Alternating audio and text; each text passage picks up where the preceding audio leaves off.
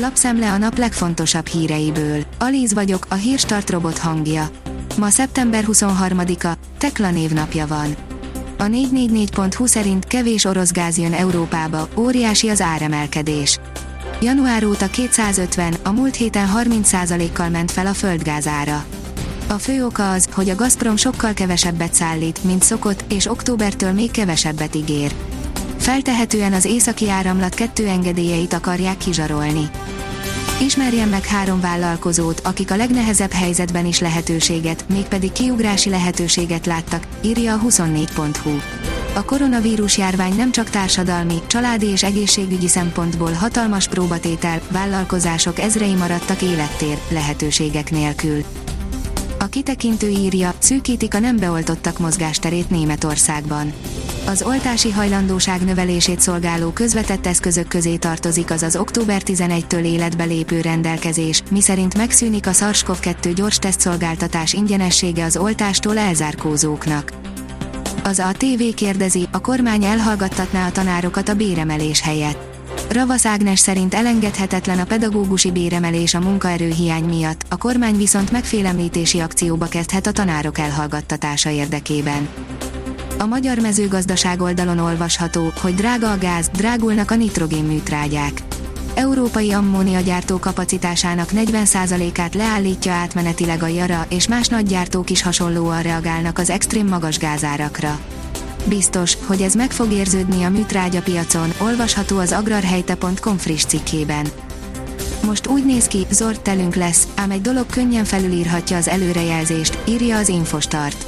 Szakértők szerint a korábbi évekhez képest is kifejezetten hideg tél várható, a zord kilátások egyik fő oka egy sarki örvény, amely idén lehúzódhat Európa délebbi részeire is. Az előrejelzés hátterét és a várható hatásokat a Klímapolitikai Intézet vezetője világította meg.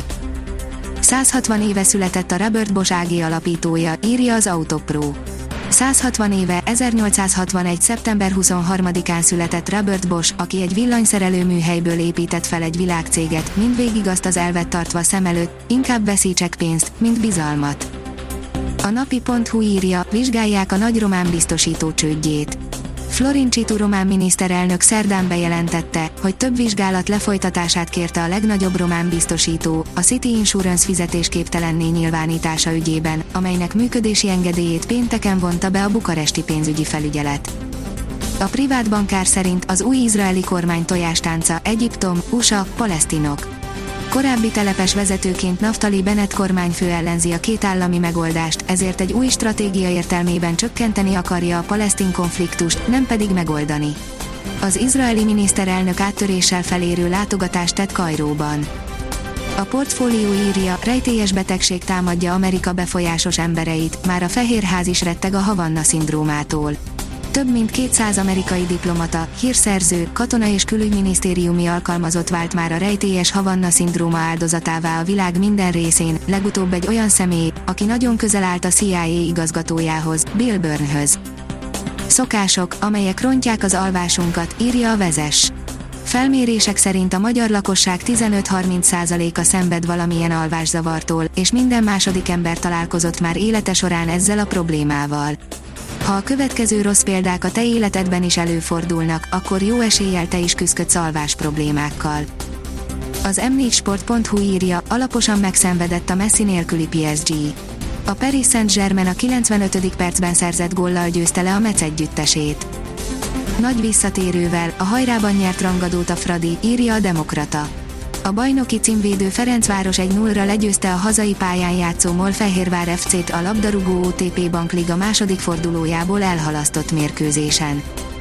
Újabb száraz időszak veszi kezdetét, írja a kiderül.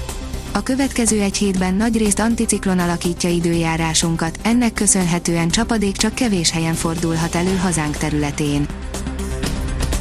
A Hírstart friss lapszemléjét hallotta. Ha még több hírt szeretne hallani, kérjük, látogassa meg a podcast.hírstart.hu oldalunkat, vagy keressen minket a Spotify csatornánkon. Az elhangzott hírek teljes terjedelemben elérhetőek weboldalunkon is. Ha weboldalunkon hallgat minket, az egyel korábbi adás lejátszása automatikusan elindul. Beállíthatja, hogy az összes korábbi adás, vagy csak az aktuális tematika hírei következzenek. Köszönjük, hogy minket hallgatott!